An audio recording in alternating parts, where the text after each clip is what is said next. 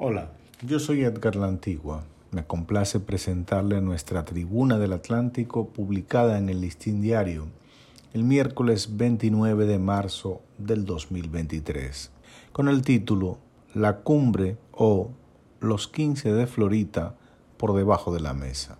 Décadas atrás, un acontecimiento trascendental en la vida de las jóvenes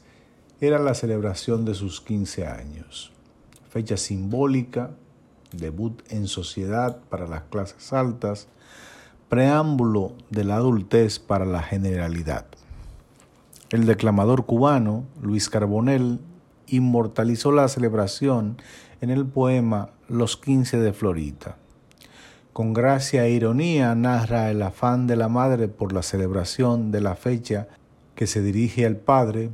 Juan de Dios, que en lugar de escuchar se duerme lo que no le impide proclamar que los 15 de Florita se tienen que celebrar. Los padres solían afanarse porque la celebración tuviera resonancia social, hasta con publicaciones en los periódicos,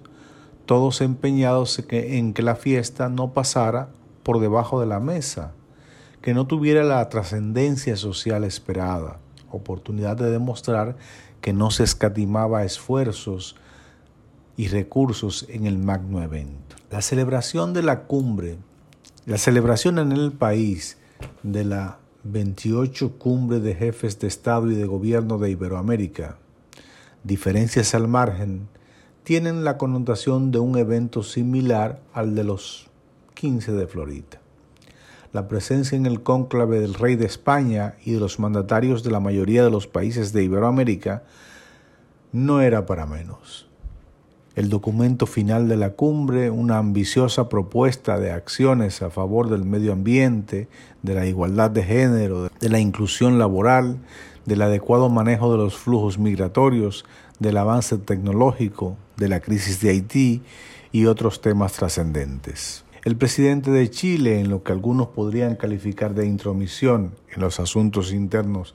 de otra nación, y otros de valiente defensa de los principios democráticos, hizo un fuerte llamado ante la deriva autoritaria en, Nicaragua, calificando de dictadura al régimen de los Ortega Murillo, al que le recordó que la patria se lleva en el alma y en la sangre y no se quita por decreto, ante las acciones del gobierno de ese país. En general, la participación de los mandatarios, el resultado final de la cumbre y la trascendencia de esta en momentos en que el mundo recupera la normalidad plena, luego del impacto del COVID-19, eran para que el país y el gobierno del presidente Luis Abinader y del PRM, herederos de la visión internacionalista de Peña Gómez, sacaran el máximo provecho. El evento, sin embargo, al evento, sin embargo, les robó el show el caso Calamar, cuya urgencia de apresar días antes de la cumbre a tres exministros no se entiende mucho, seguido del anuncio de la situación de salud del expresidente Danilo Medina y los incidentes del día después de la cumbre, en el que fueron reprimidos a bombazos limpios los manifestantes del PLD, con lanzamiento de bombas lacrimógenas a la sede de ese partido y agresión injustificada a un fotoreportero del listín.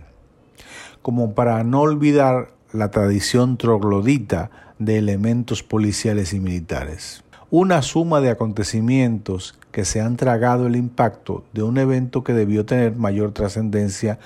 para el país y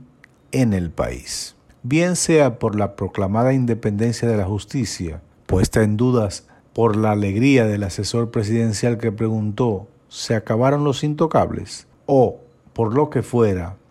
el timing la sincronía de los acontecimientos, la respuesta policial, han hecho que la cumbre, que debió brillar, fuera como unos 15 de Florita que se pasan por debajo de la mesa.